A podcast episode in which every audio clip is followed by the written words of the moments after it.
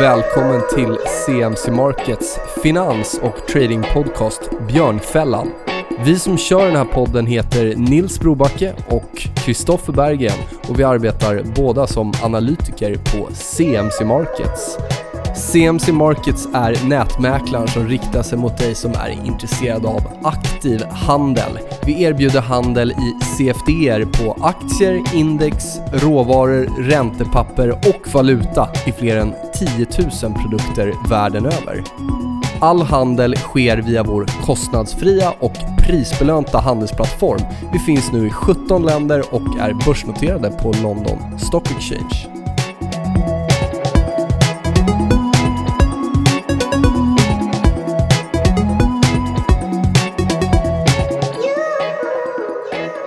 Nu du Kristoffer. Ja. Avsnitt 49 av Björnfällan. Bara ett avsnitt kvar till, eh, till nummer 50 då. ja, det är stort. Kommit en bit på vägen. Vad pratar vi om idag? Vi har lite frågefokus. här. Ja, precis. Det blir eh, lite breda penseldrag kring börsen. Vi kommer prata lite råvaror. Vi kommer prata lite kryptos. Vi kommer följa upp de här contrarian tradesen som vi pratade om i början av året. Eh, vill man höra mer om dessa så är det i avsnitt 42. Eh, och avsnittet heter Contrarian Feast. Det blir lite prat om räntor och annat mycket intressant. Fullsmetat som vanligt. då. Yes, yes. kör vi. Då börjar vi då. Och en fråga som eh, ofta dyker upp, det är ju det här vad börsen och eh, aktier etc. ska ta vägen någonstans. Men eh, om du börjar då, vad har du för syn på, på börsen? Vi kan väl prata om svenska och amerikanska kanske? Okej, så frågan. Var är börsen på väg? Ja, men- eh, ja 1500-nivån för mig var en viktig, viktig eh, nivå att försvara. Eh, I början av april var jag med i DTV och pratade om den och ekvivalent för S&P så är det 2600-nivån. då. Eh, köpare kom in där kraftigt. Vi handlas nu kring lite drygt 1600 på uppsidan. Eh, det var rätt intressant att se att eh, både USD-SEK hade brutit ut där i början av april, men även guldet började eh, sälja av ordentligt. Då. Så de risk-on-indikatorerna fungerade. Eh, Sen kan man säga att i början av året har vi egentligen varit överviktat på köp. Eh, egentligen hela början av året, men det var först i april som de här långa volymerna snarare började gå kort. Då. Och nu har vi varit eh, överviktade short ända sedan dess. Och Då kollar jag framförallt på Tyskland och USA. Jag tycker det är mest, mest eh, visande. Då. Men, eh, så det är intressant och, och det har gjort att uppgången har drivits på. Eh, korta positioner får ta stoppen och så vidare, så, så går det snabbare uppåt. Då. Sentimentet fortfarande där. Eh, jag är försiktigt eh, positiv till börsen. Jag tror vi har mer uppsida omöjligt att säga nu om, om det här är liksom fortsättningen på den stora bulltrenden eller om det är ett all time high-test och så vidare. Men, men eh, försiktigt positiv. Håller vi s- 1590 på OMX så ser jag lite mer uppsida. Eh, har du något på OMX där du vill nämna innan jag Nej, tar egentligen om man nu ska ta det här vidare, den, den stora bulltrenden så att säga. Det, det vi hade, vi fick en ganska, jag brukar, om man drar breda penseldrag och kollar veckografen, så fick vi typ en så kallad V-formation, alltså kraftigt ner och kraftigt upp utan större konsolidering. Sen efter det så har vi rört oss i sidor i princip ett år med lite volatilitet på vägen såklart. Men om vi nu kan hitta styrka och bygga styrka och komma upp och ta ut tidigare ATH, eller all time high, så ser den formationen väldigt intressant ut. Vi är inte där riktigt än. Det är väl typ en 8-10% till, till den toppen. då. Men breda penseldrag för bulltrenden. Tar vi ut toppen där så har vi en intressant formation att hålla koll på. Den månadsgrafen ser faktiskt väldigt trevlig ut. Mm. Så kika gärna på OMX i månadsgrafen. Eh, den ser riktigt bullish ut. Om vi tar S&P då. Eh, 2600-nivån där som jag nämnde har försvarats av köpare. Vi har handlats egentligen i en eh, Eh, nedåtgående eh, triangel, eller vad man ska säga, triangelformation sedan början av året. Och Det har varit eh, samma sak där egentligen. Det vi ville se var en stängning över veckolinjen, lite drygt 2700. Och vi har stängt över den nu. Eh, vi handlas runt där 2700, så man får, vara, man får väl lägga på ett par punkter upp och ner. Men det är en nivå som för mig indikerar fortsatt risk-on. Eh, skulle vi bryta ner det 2016 igen kan bli viktigt, men eh, fortsatt försiktigt positiv. Mm.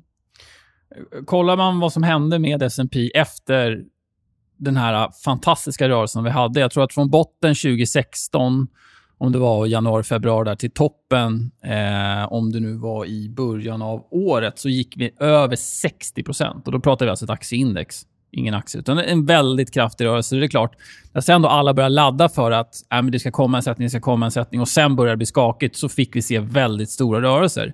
Det gillar så att säga i hur rörelsen har sett ut, det är att vi har svansarna på nedsidan och inte på uppsidan. Så tittar man till exempel veckografen, och där har vi pratat om mm. marknadssvep och så vidare, så ser vi att köpare kommer in och försvarar ganska snabbt. Mm. Så att på veckan eller på månaden så får vi stängning högt upp i candlesticken. Eh, så man får långa svansar på nedsidan. Det visar ändå att köparna har något form av intresse. Så kan köparna fortsätta att försvara då runt 2500-nivån, om man drar breda penseldrag, så ser det fortfarande intressant ut. Men du vill ha ner den ända dit? Alltså. Nej, men om vi nu tar till extremen, 25-50 ah, okay. eller... Ah, ah. Eh, om vi nu tittar på månads mm. eller veckografen så, så ser det ändå intressant ut för den långa trenden. Men det är klart att det blev hälsosamt med lite volatilitet och konsolidering och avförsäljning efter den här sjuka uppgången som vi hade.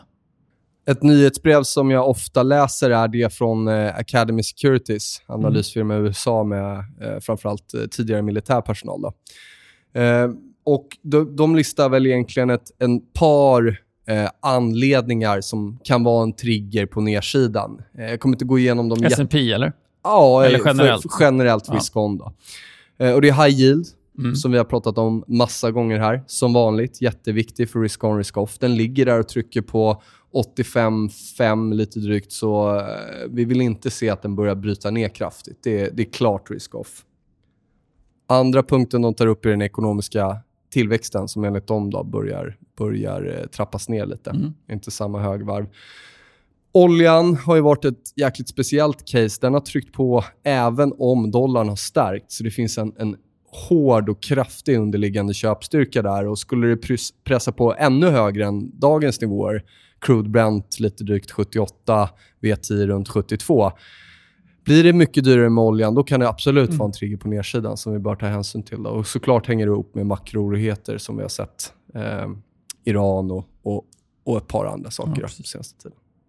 När det gäller TA så är de ganska lika mig där att de är eh, försiktigt positiva risk-on och har lite mer uppsida, men ser inte att bulltrenden ska fortsätta. Då. Dock som alltid så, det vet varken de eller jag någon annan. Så det viktiga blir där att se hur vi agerar om vi börjar röra oss upp mot all time high. Ja, precis. Jag tror att de har tagit, eller det är fler som har gjort mm. också, men vi pratar om TA-vin där, de här svansarna, de har ju försvarats vid 200 dagars medelvärde x antal gånger. Och det är en Just proxy det. som många har för, handlas vi över, ja men då är det positiv trend under negativ trend. Så det är klart att det kommer marknaden hålla koll på.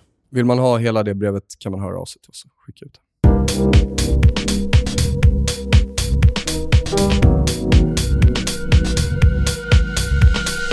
Breda råvaruindex har eh, gått upp kraftigt under 2018. Vad tror ni framgent om råvaror?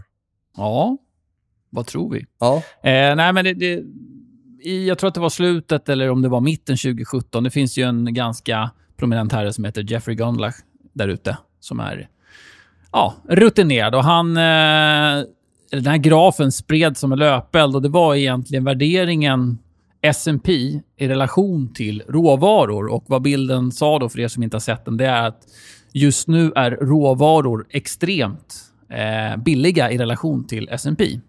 Eh, och Han tyckte då att det var typ cases, casernas case att gå lång råvaror från den nivån.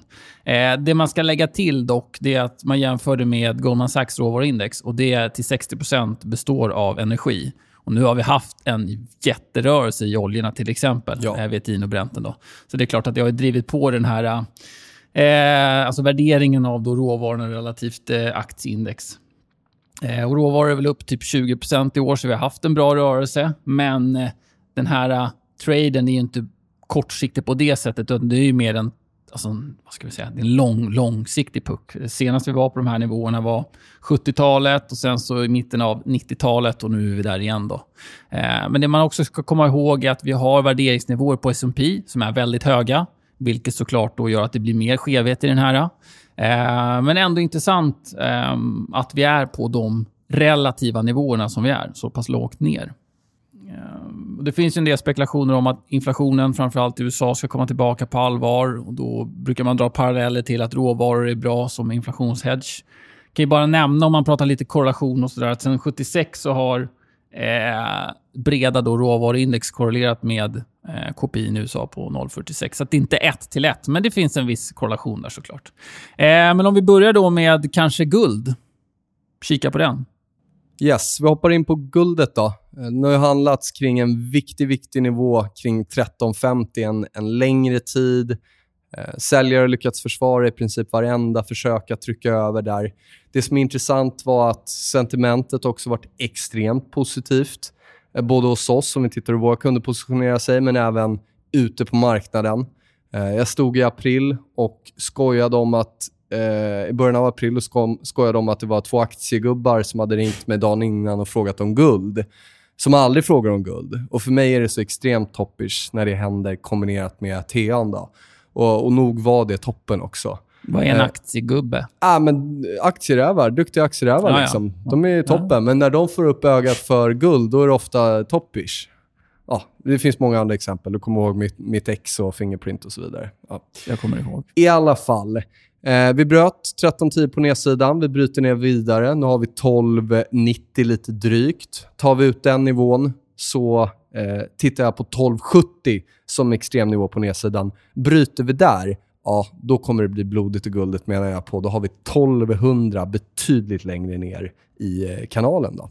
Jag pratade med Erik Strand som är förvaltare på Pacific Precious. Och de sysslar ju mycket med ädelmetaller och eh, han är ju en, eh, en riktig guld och silverbull. Då. Så jag ville höra den sidan mm. också. Jag tycker alltid det är intressant att stöta det lite med, med ens egna vy.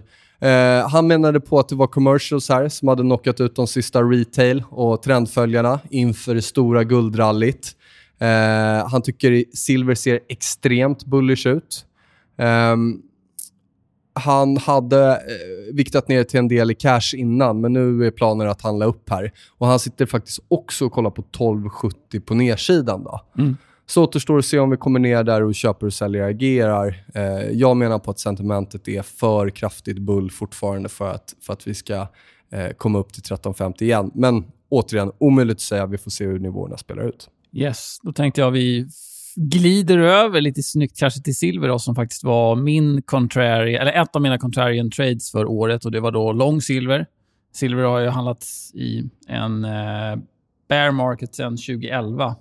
Eh, och, och vad jag grundade det här på var just kopplat egentligen till guld. Silver och guld rör sig typ hyfsat lika, väldigt stark korrelation. Eh, men det jag såg och det vi pratade om, det är att guld har handlats i en... kan bli en väldigt intressant formation om vi nu kan leta oss upp igen och hitta styrka. Eh, jag pratade om 1375-nivån och så vidare. Nu har vi handlats ner, det är en bit kvar. Eh, men caset finns ju kvar om vi kan komma igång. För att silver har en tendens... Det är så laggade mot guld, men när det väl tar fart så blir det liksom som guld fast på steroider. Eh, så caset där var guld bryter ut ur en lång konsolidering. Vi pratar flera år och då kommer silver ta fart. Eh, men som sagt, vi är inte riktigt där än. Tittar man på TAVin på silver så är det en triangelformation. Eh, ganska fin, symmetrisk. Vi har försvarat, det som är viktigt då för, för den som är intresserad av, av det som ett long case, det är att vi har försvarat den långa trendlinjen från botten 2016. Vid ett flertal försök konsoliderat, så nu finns det en intressant nivå att hålla koll på runt 16 eh, att köpare kan försvara det. För där har vi då härjat nu i, i x antal månader. Kan vi försvara den, bryta upp över den negativa trendlinjen som vi ser i dagsläget runt 17, då kan det se intressant ut samtidigt som guld tar fart igen. Det är väl det som är själva eh, traden där. Och Vad som också är intressant, guld har åkt på stryk på grund av att dollarn har gått starkt. Silver har inte riktigt haft samma tendens, men brukar påverkas av dollar. Så kan den korrelationen komma tillbaka, ja men då har vi en liten drivare där också. Det var det om silver. Kasta buren, hämta nylen. Måste fylla hela kylen. Bruden sexy, värsta stilen. Arslet upp till ögonbrynen. Inga para, inget dealen. Släpper 30 via Gilen Robin Hood men utan pilen. Knullar varje en milen. Pengarna de bränns Blåser lila från en Benz. De här rapparna har mens. Det är mer rappare än fans. Pengarna de bränns Blåser lila från en Benz. De här rapparna har mens. Det är mer rappare än fans. Nästa fråga då som är kopplat till råvaror är intresset för litium. Och eh, Den här personen undrar egentligen, är det så, så hypat som det sägs att det ska vara. Är det århundradets case med litium? Mm. Ja, men det stämmer. Den här eh, lyssnaren har ju uppenbarligen haft fingrarna ute och lyssnat. Och Det är ju faktiskt väldigt många som hås, håsar litium. Jag vill lyfta fram en annan råvara. Eh, koppar vill jag prata om. Om vi tar just elbilar, jättehett just nu, skapar intresse för litium. Varför vill man spela litium-caset? Jo, för att litium behövs i batterierna till elbilarna. Men litium är bara en pusselbit, menar jag och några andra på. Vem vet om det är just litium som kommer vara vinnaren i det här kommande batterirallyt? Eh, omöjligt att förutspå just nu. Eh, vi är fortfarande i början av elbilsutvecklingen, vilket gör att eh, det kommer vara svårt att veta vilken eller vilka exponeringar som, som blir vinnarna. Då. Eh, däremot en mycket mindre crowded trade som betydligt färre pratar om är koppartraden. Eh, varför tror jag att det kan bli en vinnare eh, när det gäller just korrelationen till elbilsmarknaden? Eh, jo, koppar är ett måste för att bygga elbilar. finns i massa delar av bilen. Eh, och Det är väldigt många andra produkter utöver det som vi kommer att använda i framtiden som är beroende av koppar. Eh, koppar står inför en stor pri prisökning, menar man på, då, både enligt den fundamentala vyn och framförallt den tekniska, som är den jag föredrar. Men om vi börjar med det fundamentala så är det ett par punkter som är eh, klart bullish. Och Det är att den så kallade reserve-graden har sjunkit med lite drygt 60% på 15 år. Och under den samma perioden så har kostnaden för att producera koppar eh, fördubblats. Så där, där finns det ju liksom en, klar, eh, en klar motsättning. Reserverna går ner och produktionen, eh, priset för produktionen fördubblas. Tittar man på de bästa gruvorna eh, så börjar de eh, tömmas, eller i alla fall är tagna redan. Man måste djupare, man måste längre bort. Det finns en akronym, NIMBY, Not in my backyard. Eh, det innebär att det finns fantastiska gruvor i Afghanistan och Iran, men man kanske inte är så sugen på att ladda på där, eller vad säger du? Nej, då kommer det lite andra risker in kanske. Ja, det finns lite andra risker. Vi har Kina som är världens näst största producent som har jättestora miljöproblem. Styret i Kina är inte som i västvärlden. När man bestämmer sig för något så gör man det. Man diskuterar inte, man genomför det. De har redan börjat strypa och kommer med stor sannolikhet fortsätta göra det. Man behöver hantera de här stora miljöproblemen. Och Sist så finns det ett argument också som man ofta pratar om, återvinning. Kan vi inte återvinna kopparn i, i varor som redan finns idag? När kopparpriset var på all time high 2011, då stod återvinningen bara för 18% Så att tro att återvinning kommer stå för en stor del framgent till de här priserna, det är inte ekonomiskt eh, försvarbart att syssla med det. Då. Okej, okay, så vi sammanfattar kopparcaset. Då. Återvinningen kommer inte kunna väga upp för en ökad efterfrågan. Eh, världen kommer konsumera mer koppar, men existerande koppargruvor kommer inte kunna möta den eh, kommande efterfrågan, eller ökande efterfrågan. Så eh, fundamenta känns ganska klart. Jag är absolut ingen expert på koppar. Vill man veta mer om det här så rekommenderar jag ett Macrovoice eh, podcastavsnitt. Eh, 399 tror jag att det är. Och Det var med Marin Katusa som är eh, väldigt, väldigt duktig på koppar. Så det rekommenderar jag om man vill eh, fördjupa sig i. För övrigt en mycket bra podd där ute. Yes, vi hoppar över till den tekniska eh, vyn. Då. Eh, oavsett alla de här fundamentala anledningarna, så håller inte den så blir det ointressant för mig. Um, jag har varit positivt inställd till kopparn egentligen sedan 2016 då vi hade det här BARF-avsnittet. Kommer du ihåg? Jag kommer ihåg. Ja. Jag minns det som igår. Ja. Råvarufokus. Och då pratade jag faktiskt om en målnivå på 300 och vi träffade den under hösten 2017 har inte varit så intressant att, att ligga lång i koppar sedan dess. Vi har egentligen bara konsoliderat mellan 300 och 320. Då. Men nu börjar det faktiskt se riktigt, riktigt trevligt ut. Jag kollar både i veckografen och i månadsgrafen och där ser det ut som att vi är på väg att göra ett utbryt. Vi försvarar 300 flera gånger. Vi får de här svansarna, långa svansarna med köpare kommer in igen. Eh, så kan vi nu eh, handla upp mot 325 och stänga över där så finns det otroligt mycket uppsida enligt teknisk analys. Då har jag 425, eh, det vill säga återtest av 2011 års toppar som långsiktig extremnivå. Skulle vi bryta ner under 300, då ändrar jag mig helt. Då, då är det snarare bearish för kopparn.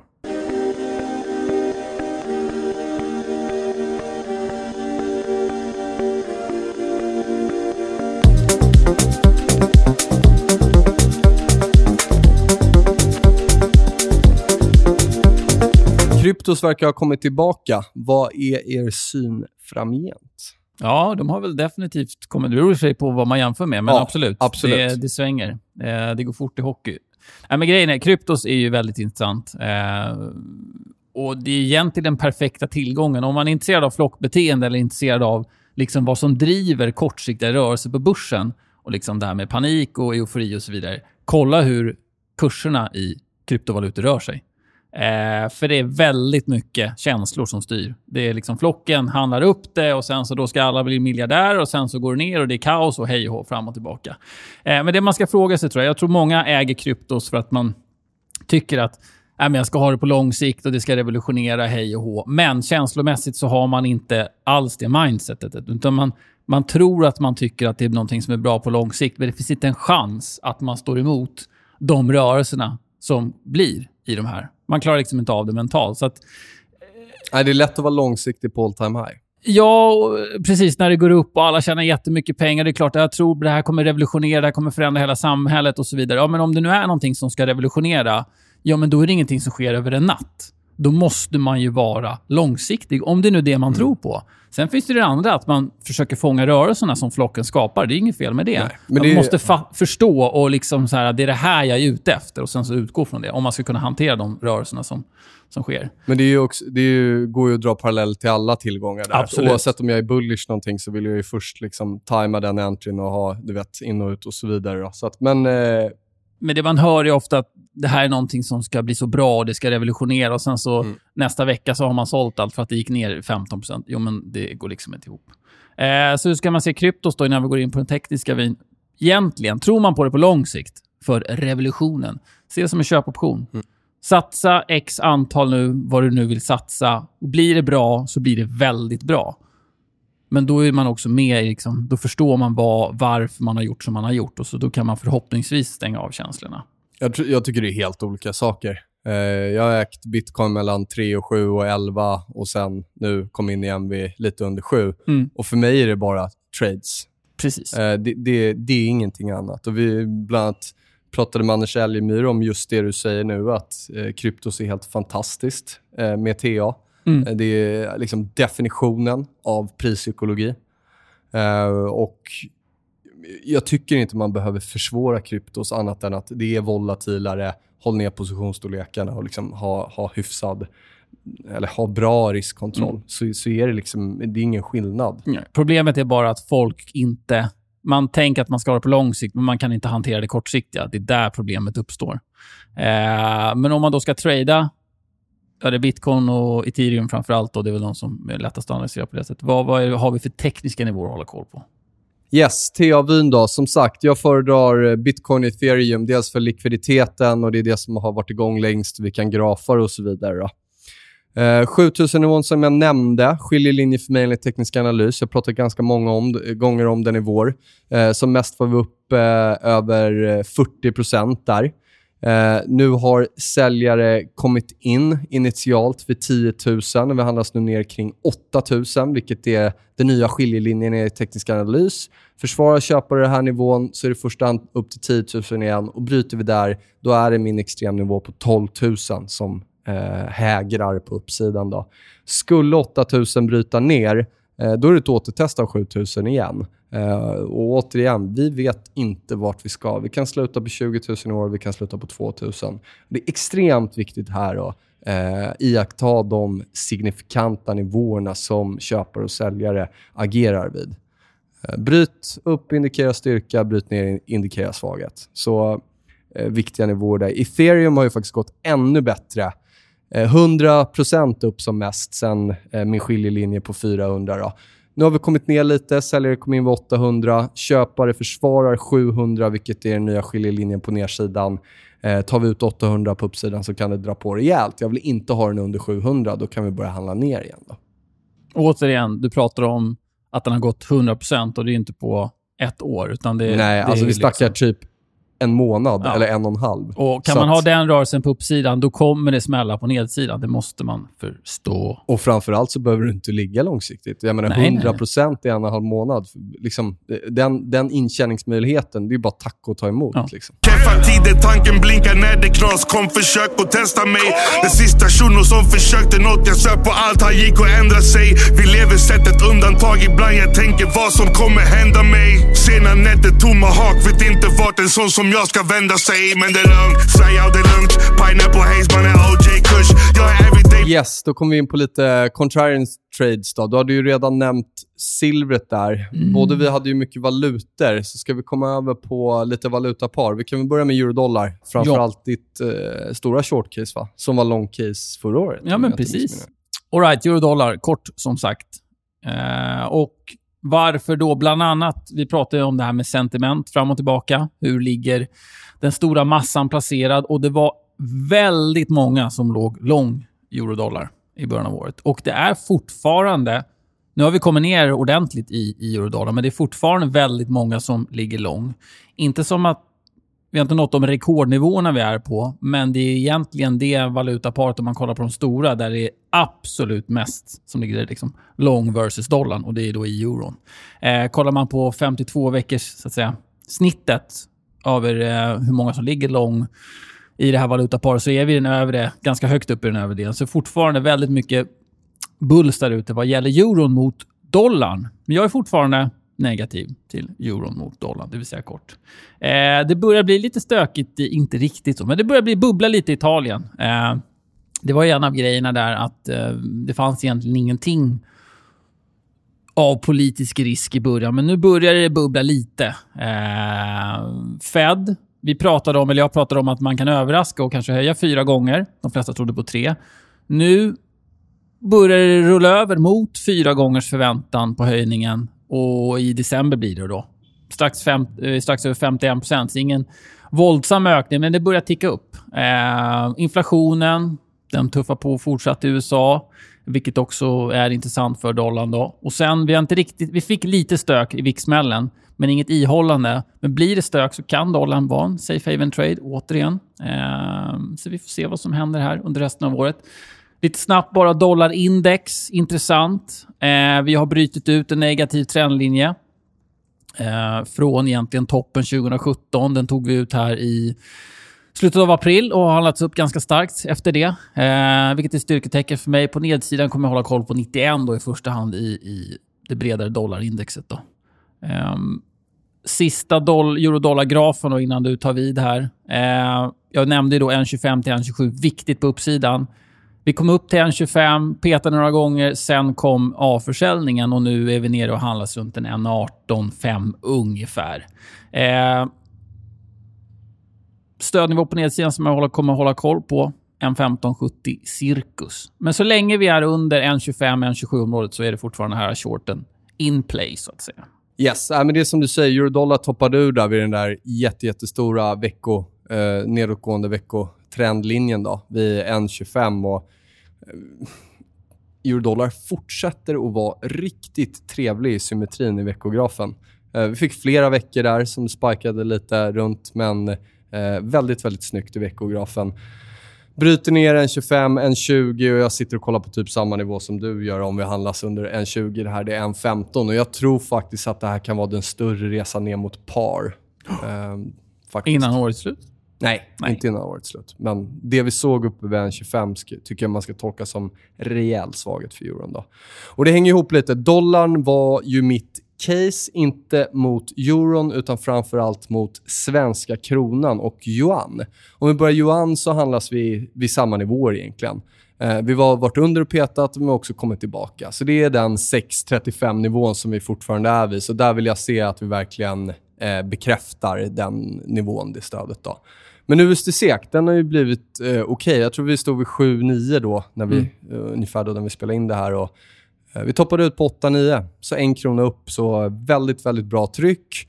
Eh, vi passerar, när vi passerar etablerar oss över den här 8-3-nivån som var skiljelinjen på uppsidan och vi återtestar den. Köpare kommer in där och då går det väldigt, väldigt snabbt. Vi driver upp till 8,55 och sen släpper det totalt där när de sista stopparna ryker. Så vi får en parabolisk uppgång till eh, 8,9 Uh, nu sist i DTV tv här så nämnde jag 8,55 på nedsidan som min rekylnivå som jag vill se att vi håller. Vi, jag tror vi gjorde 8,57 här i förra veckan. Vi har inte riktigt varit nere och petat där. Uh, så det är den nivån som jag vill se håller då för fortsatt uh, uppgång i dollarn mot kronan. Då. Snabbt ta Eurosek som toppade ut vid lite drygt 10,5. Sitter och kollar på ett återtest av 10 kronor där som ser troligt ut enligt eh, teknisk analys. Så vi är faktiskt redan nere vid 10,3 tror jag, så det har gått ganska snabbt sen den nivån kommer vi över på lite aktier. Då. Jag hade ju en utbombad portfölj som vi, vi pratade om här i början av året. Om vi börjar med fastighetsaktierna så tycker jag de ser okej okay ut. Jag JM spikade 9% idag till exempel. Vi har varit under och petat nivåer, men nu handlas vi Eh, faktiskt, JM handlas vid den nivån vi pratade om. PAB över, Skanska över och NCC också över. Då. Så att kan vi försvara de här bottnarna tror jag fortfarande att vi kan få till race i, i de här fastighetsaktierna i år. Eh, Handelsbanken ligger och tuggar vid 100. Det är ingen riktig riktning där. Vi har sparkat under, vi har sparkat över. Så att 100 har fortsatt skiljelinje, samma nivå. De som har tryckt på riktigt bra, det är ju Telia. Eh, har ju gått fantastiskt bra. Eh, ett case som, som eh, jag pratat om länge och den, den har ju verkligen sprungit på nu. Cameco Corporation var ett kanadensiskt bolag med uraniumexponering. Eh, den har kommit upp ordentligt eh, och ser ut att ha brutit ut. Så där tycker jag verkligen att man ska titta. Eh, fortfarande superspännande. De som har gått mindre bra, Research och Lucara, har gjort nya bottnar ser okej okay ut, men eh, ja, jag skulle ändå vilja ha upp dem lite och verkligen bekräfta att det är en botten. Då. Eh, som jag nämnde med Lucara så såg det tekniskt bra ut, men det var eh, väldigt många positiva och ofta kommer då den här en sista trycka ner då, innan eventuell vändning. Där skulle jag vara försiktig med de två. Eh, Starbreeze kommit in fint. Vi handlades under några gånger eh, under 11, men sen fick vi spiken upp till lite drygt 15 spänn tror jag vi toppade ut på igår. Den ser nu rejält överköpt ut, så där hade jag nog tagit det ganska lugnt om vi faller under 14 kronor här igen. Då. Ja, jag pratade om Autoliv och eh, Kinnevik bland annat. Eh, Autoliv har ju dragit på den konsoliderade ju ganska länge och sen så bröt vi ut äntligen och sen så kom pratet om att man ska börja dela upp bolaget. Eh, Cevian har glidit in och blivit storägare, eh, vilket har drivit på. Och just när populär, att det är så populärt att särnotera och så vidare har ju verkligen drivit kursen och nu börjar vi komma upp på jag vet inte, hög, ja, höga nivåer. Autoliv börjar se lite dyrt kanske, men det är fortfarande avknoppningen som är på gång. Det blir väl eh, efter sommaren här någon gång. Jag tror inte datumet är spikat än. Men eh, det intressanta där är att den nuvarande vdn kommer ta över det nya området. Vilket är bra. Han gillas av alltså marknaden. Han har skött sig bra i Autoliv. Eh, den som är chef för så att säga, det passiva säkerheten kommer ta över då passiva säkerhets Autoliv. Det gamla goda Autoliv då, som väl förmodligen ska bli någon stabil kassako eller någonting. Jag vet inte. Och Sen så tar nuvarande vd över det som blir lite mer hetare. Så den är fortfarande intressant. Sen får man vara lite försiktig när den här eh, avknoppningen har skett få utvärdera då efterhand så att säga. Kinnevik, fortfarande intressant. Den har tränat på starkt sen vi pratade om det sist. Jag tror att vi rör runt 275-280 eh, vid det tillfället. Eh, de har en ganska intressant onoterad portfölj. Vi har bland annat pratat om Betterment när vi hade vårt Robo Advisor-avsnitt. Finns stor potential. Det är en av världens största robotrådgivare. Men som vi tog upp i det avsnittet så är det marginalerna inom robotrådgivning är lövtunna, så det krävs extrema volymer för att få det att snurra. Och De har pumpat in massor med pengar i Betterment. Men kan Betterment bli liksom the robo-advisor, då kan det bli en väldigt intressant investering för Kinnevik. Mm. Eh, om. Om, men kanske. Eh, men det är som sagt det är onoterat och man säger ju att man får ju den onoterade portföljen gratis. Ja, jag vet inte. Sen har vi Global Fashion Group då, som är väl ett lite av ett Zalando då, eh, fast onoterat. Vdn tycker att man kanske ska slå ihop de två för att då synliggöra värden i eh, Global Fashion Group. Så vi får se, men inte särnoterade enskilt. Då. Eh, ja, ett lite annorlunda vad man ska säga, investmentbolag än de här traditionella. Så att, eh, jag tycker det ser fortsatt intressant ut. Yes, du hade ett tredje contrarian case där va? Ja. Eller tredje vet jag inte om det blir, men ytterligare ett. Ja, precis. Ja, ja. Eh, det var nog Räntan, om vi, om vi kollar på USAs tioåring så har den ju brutit upp på nya nivåer. Exakt. Nivåer som folk är rätt förvånade över. Vi handlas vid en gigantisk månadstrendlinje. Mm. Eh, som jag tittar på. Det återstår att se om vi ska bryta vidare eller om det kommer en rekyl här. Vad hade du för case? Och det var lång, eh, eh, alltså själva tioåriga obligationen. Eh, och Det var dels återigen sentimentet. Det var extremt stora volymer som var korta eh, tioåringen. Och det är fortsatt väldigt stora korta volymer. Och det drevs på. Vi har ju pratat om den här 3 nivån eller vi. Man pratar om 3 nivån i USA på tioåringen. Och det, när vi kom upp dit första gången så blev det stökigt. Mm.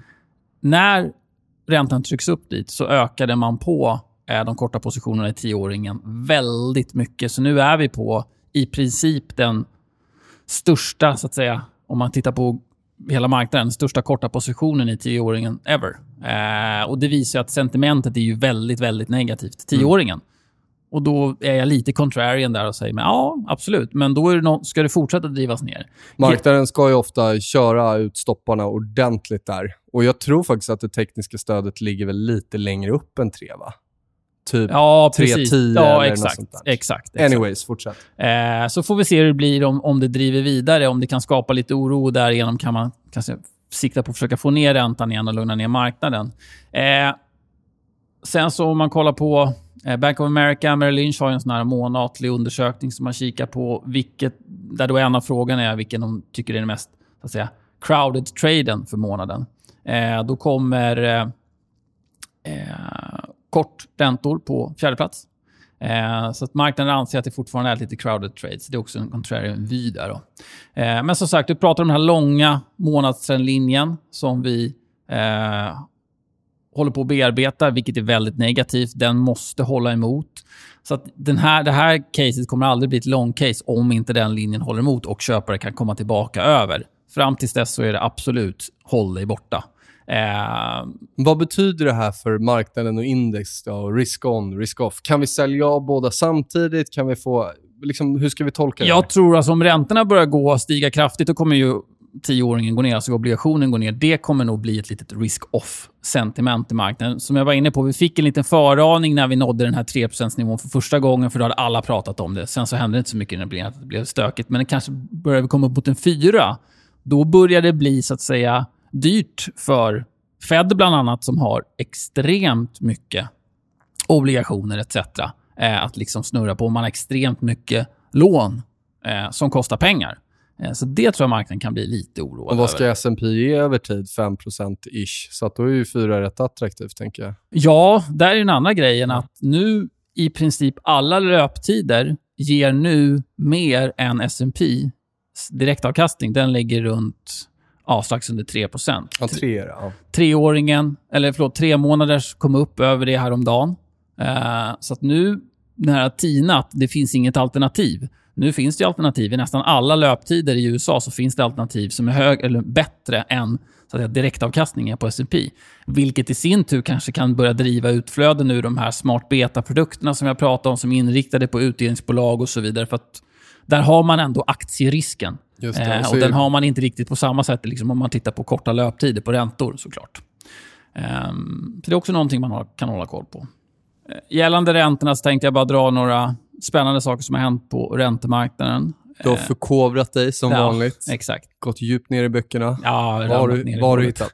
Nej, men det har börjat surras lite kring den här Libor-räntan igen. Och eh, jag tror att vi har pratat om den i tidigare poddar också, just vad som hände med Libor kring finanskrisen och att den ordentligt. Spårade, ja. Eh, och vad Libor egentligen säger, det är vad bankerna får betala när de lånar mellan varandra. Den här eh, typ, uppskattas varje dag och ju högre den blir, desto dyrare blir det för bankerna att låna mellan varandra. Och Det sätts då i dollar, euro, pund, schweizerfranc och yen. Och som sagt, 2008 vet alla vad som hände. Ingen litade på någon. Den spårade. Eh, och nu har den börjat gå upp kraftigt igen och vi börjar komma upp på nivåer så vi inte sett sen finanskrisen. Vi är inte, alltså inte uppe där än, men efter så har vi aldrig varit på de här nivåerna. Eh, När började den här uppgången komma? Kan man se någon Eh, ja. start för den? Eller? Ja, i början av året. Jag skulle säga att den här rörelsen, det som dock är intressant, det är styrkan i rörelsen, alltså hur snabb den har varit.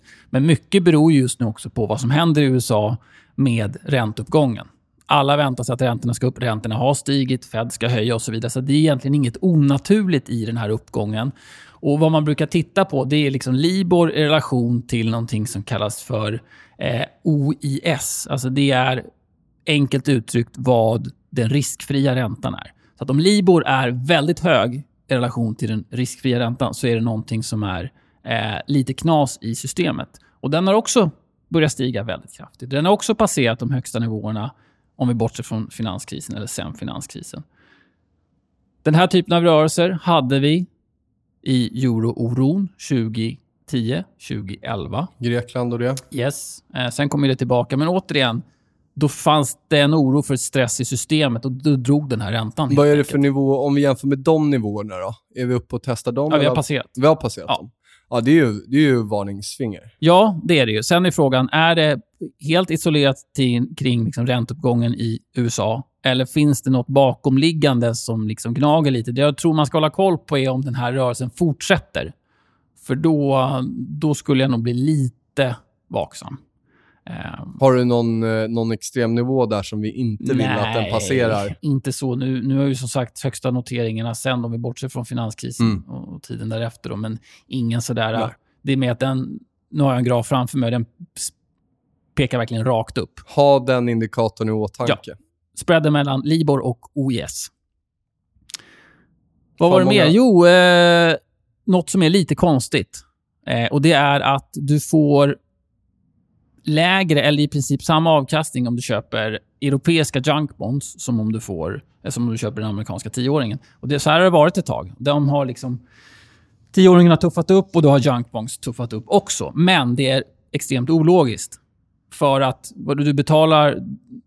Du får en ränta för att du köper av en stat, så att säga. Sen får du samma ränta när du köper skräp i europeiska bolag.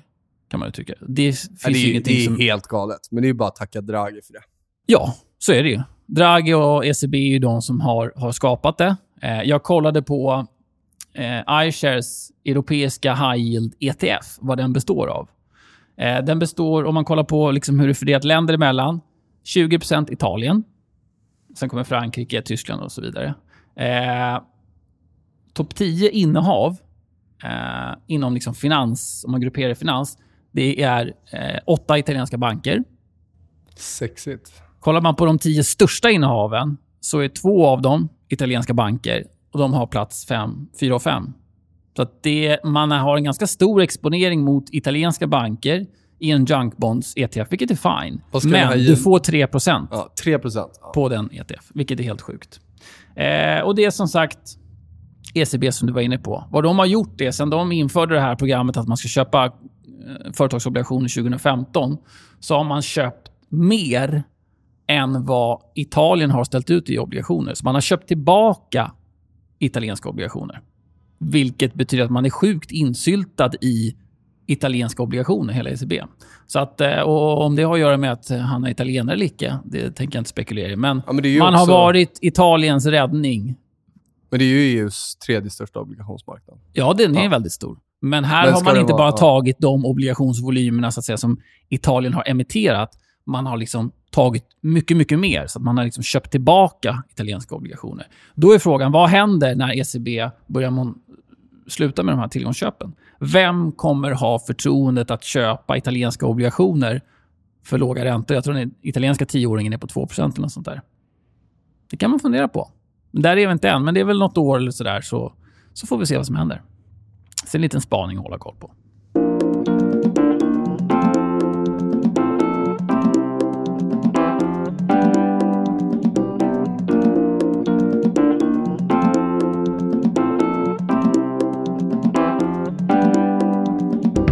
Sådär, avsnitt 49, klappat och klart. Det är alltså eh, onsdag idag. Vilket datum har vi? 16 va?